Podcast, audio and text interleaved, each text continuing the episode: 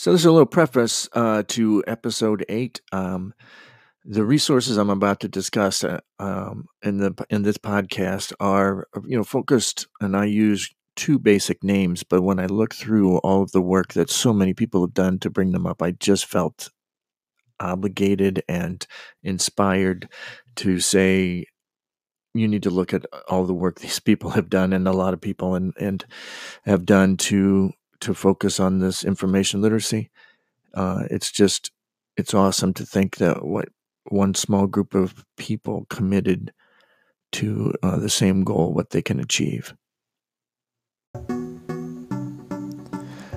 Welcome to the Old Dog New Tech Podcast. I'm your host, Jeff West, and I'm going to spend some time talking about tech and looking at how the old dog ways really aren't all that old.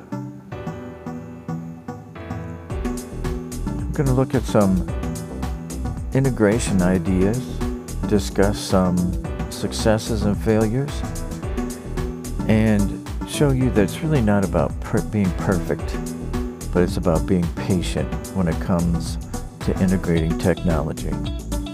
I'm a high school educator, been teaching music band for most of my career, but I am a, a big tech enthusiast. And I really enjoy uh, researching and finding answers and ways to integrate tech that don't take up so much time. Let's get going.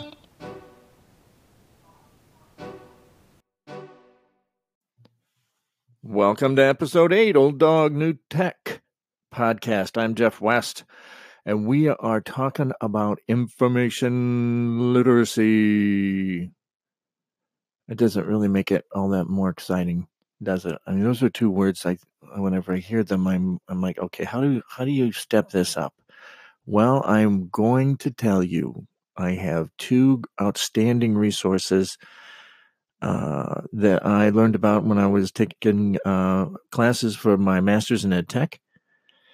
And I noted that one of the biggest pitfalls of the internet, it has not made researching easier. It's easy to get overwhelmed. So, whether you're a teacher or student, you need to understand strategies and methods of improving your information literacy. In this podcast, I'm going to look at a couple of as I said before, fantastic resources. Project Information Literacy, organized by Dr. Alison Head, and Big6.org, a Dr. Mike Eisenberg creation.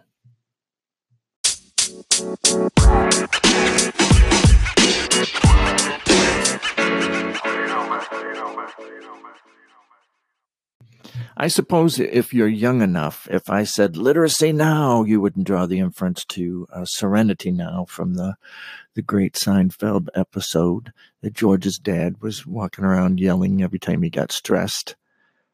I don't. I'm not sure that it really helped, but just the way that he yelled it, it helped me. It was funny.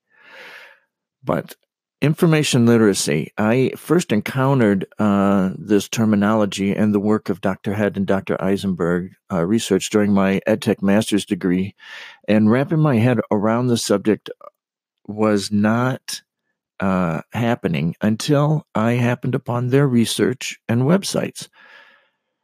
And if you feel the same way about that subject, then maybe um, this segment uh, that I took from uh, Dr. Eisenberg's website, thebig6.org, uh, will help uh, help kind of give a definition to you, and I think start to show you why I think um, this is such an outstanding resource. So, big6.org says we all suffer from information overload. There's just too much stuff, quote unquote, out there, and it's not easy to keep up. At the same time, there's an irony, irony yes, we are surrounded by information, but we can never seem to find what we want and when we want it and in a form we want it in so that we can use it effectively. One solution to the information problem,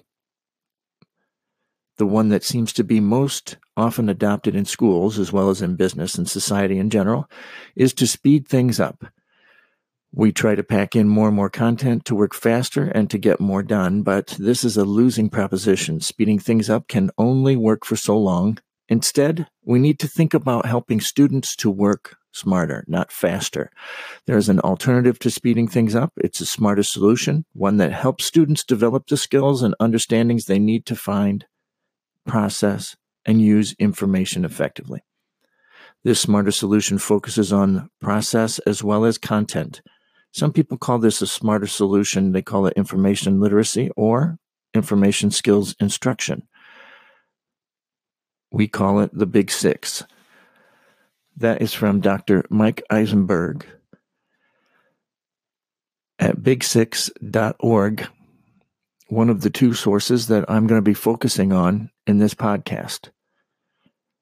Information literacy, how to research, how to make sure you have good research, how to use it, the methodologies and the strategies. Let's talk about it. Dr. Alison Head and Dr. Mike Eisenberg are recognized experts on information literacy. Uh, Dr. Head and uh, many others have a website uh, called Project Information Literacy that it focuses, um, it, by their words, um, to paraphrase, it, on the research techniques, abilities of college students and how they could improve them. Dr. Eisenberg's Big Six website tends to focus a little more on K 12 with strategies and lessons um, on subjects like sifting through information to decide if your research topic is one to pursue or if the um, resources are credible and it also has lessons in there that you can continue, say, with a particular content that you're teaching, but also incorporate information literacy. There's a lot of information resources on both of these locations, both of these sites. You're going to need to set aside some time to kind of look it over and maybe soak it in, read a couple of the articles or blog posts or listen to podcasts. Uh, um, or watch some videos that they've done on the subject. There's just a lot there. Um, there, it's a, a, a lot of resources culminated in one spot. And when you put that with the fact that maybe a full understanding of information literacy is still something that's being formed, uh, again, though, the word overwhelmed comes to mind.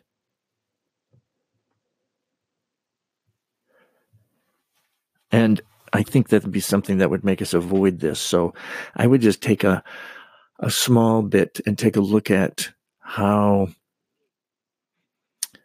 Dr. Eisenberg's website organizes um, the strategy into six steps for older students, and then he also has something. Uh, they have something called the Super Three for the younger students. And basically, six things to remember when when uh, developing or working on research and uh, information problem, as he refers to it, and in, and then simplifying that even down to three for younger students.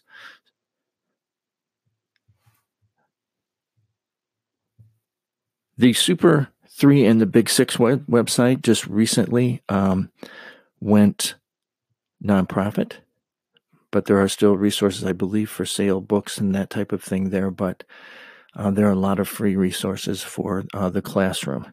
So, after clicking around on the, on that website and uh, looking looking at so so many of the resources, just a few, some of them, I can I can honestly say and strongly recommend that every teacher K twelve student needs to take some time and look at this. But looking at the Project Information Literacy website of Dr. Head and colleagues, um, I think as a high school student, uh, excuse me, as a high school teacher, it's important to prepare our students for that next level. So I found it interesting to note the research they had done and how college students use technology to help them, or in some cases, how they don't use it. Uh, how they use it in their personal lives, but they don't think of using it in the same way in their professional or career lives. Um, and I think that's something at the high school level, just to, you know, put a spotlight on one minute area that they were researching and say, hey, we need to develop our students and prepare them or get them to think in that manner. Uh, because, like going from middle school to high school is a fish out of water experience for students. High school to college to, or any type of training or job is the same. And I think this is one area that we as high school teachers can help our students be uh, ready for the next step by utilizing technology the same way uh, in their professional life or in the next step as they do in their personal life.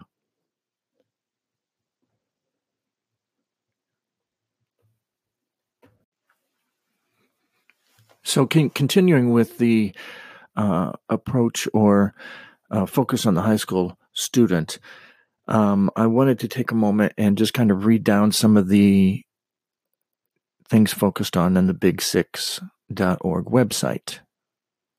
Now, this is also focusing on information literacy, but it's more of a, a framework strategy uh, approach in that it's applicable for uh, K 12, although if you read uh, about Dr. Eisenberg, uh, you know, they'll say K 20. But in this particular case, and what I'm looking at, um, I, I find it um, easier to understand. Uh, it's been kind of whittled down. So those of us in the uh, standards and uh, power standards or goals and objectives or whatever you happen to be calling the things that you have to show that you're teaching and show growth in, um, I, they're right here and they are easy to uh, to understand for all that use it. So Number one in the big six is task definition, defining the information problem, identifying the information needed. Number two is information seeking strategies, determine all possible sources, select the best sources. Location and access And number three, locating sources and finding information. Use use of information is number four in the big six. Are we engaging? example, reading, hearing, viewing, how are we using that information? Extracting the relevant information. Number five, synthesis, organize from multiple sources, present the information. And number six, evaluation, judge the product and judge the process. Kind of review and look back. Evaluate is always a part in so many of the uh, methodologies and frameworks that we have in education I don't think that's a, uh, a surprising fact. I think the surprising fact is sometimes we get held up before we get to the evaluation, or that never gets done. But I think that's important that we make sure that we get to that evaluation so that we know what our su- successes were and what our failures were, so that we can learn from one or repeat the success uh, to do better. Now, in these six, in the big six, if you, as you look at the website, you're going to see lessons and articles and resources and all types uh, um, of media that you can use. Uh, there are handouts. There's a checklist uh, for different different areas uh, for different areas of the big six. So I, it's I'm trying to describe something in a short amount of time that I'm not sure a short amount of time would do it justice. If I looked at either one of these websites, the number of studies on the Project Information Literacy website of Dr. Head is uh, is hard for me to to fathom. The the ongoing year study that they are doing on how tech is changing things for students in college, and the number of resources available on the big6.org. I will say this though both of the sites are relatively user friendly. Um, there's, uh, you know, start here, there uh, um, area on the big six, and there's overviews and the headings have have decent drop down menus then that you can find your way around in. But I will caution you, there's a lot. So spend some time or set set an amount of time and spend only that amount of time and dig right into what you want versus you know if you want lessons you want to see what's there you want to see what or you just want to figure out still what this is just spend that time. Don't, uh, because you can whittle away several hours on either one of these sites and get great information, but maybe be no closer to um, doing meeting the needs of your students. So perhaps that would be the approach I would take at first. Maybe their needs are just to get uh, basic definitions. Maybe their needs are to actually develop um, their use of information and their uh, control of it. The challenge is, if you're like me, is once I started reading, I just keep going and I keep, because I enjoy learning. But that's where I need to set that timer. And I've done that a few times to make sure that I am getting done what I need to get done. And I'll come back and read it later. But this the the subject of information literacy, how our students are able to research and use the the information that they um, yield from a search if they're able to successfully successfully use it and that it's credible and that they cite it properly and that they meet all of the requirements of say a, a particular um, paper or product that they have to develop um, that's very important. I think that's an obvious point that it's important but I think sometimes we all just kind of wander around like a person in a strange room trying to find a light switch on the wall instead of going right where the light switch probably is and turning on the light and then get going. And I think both of these websites provide an opportunity for to flip on that light and to start incorporating the development of this very important uh, 21st century skill.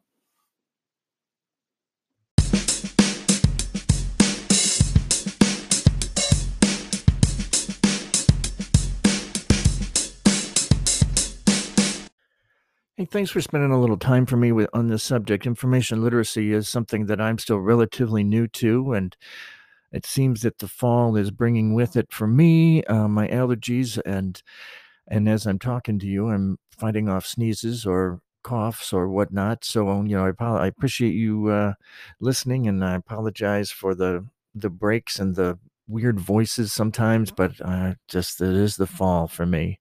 Uh, that pollen comes up and the change of the season. It's beautiful, but it's rough on me. So I hope you having a good fall. I hope you uh, had a good start to your school year and um, and and come back and and keep listening because I I have some other uh, really cool things that I think technology can do for students or can do for you as a teacher to improve your uh, uh, productivity or whatever it is you might want to do. Um, you know, again, I'm fumbling around for words because I don't know what you want to do. What do you want to do? You tell me. I will be guessing by putting out the podcasts, and I hope that they're helpful. You know, leave me some reviews wherever you're listening. Leave me a review, especially on iTunes. I'd like to know how I'm doing, or give me some pointers if you have some. Um, but I appreciate either one of them because at this point, um, I'm just enjoying podcasting, and I'm glad that uh, you're taking some time to listen. You take care. This has been the Old Dog New Tech Podcast with your host, Jeff West. I hope you enjoyed your time. And remember, with EdTech integration, it's about being patient and not perfect.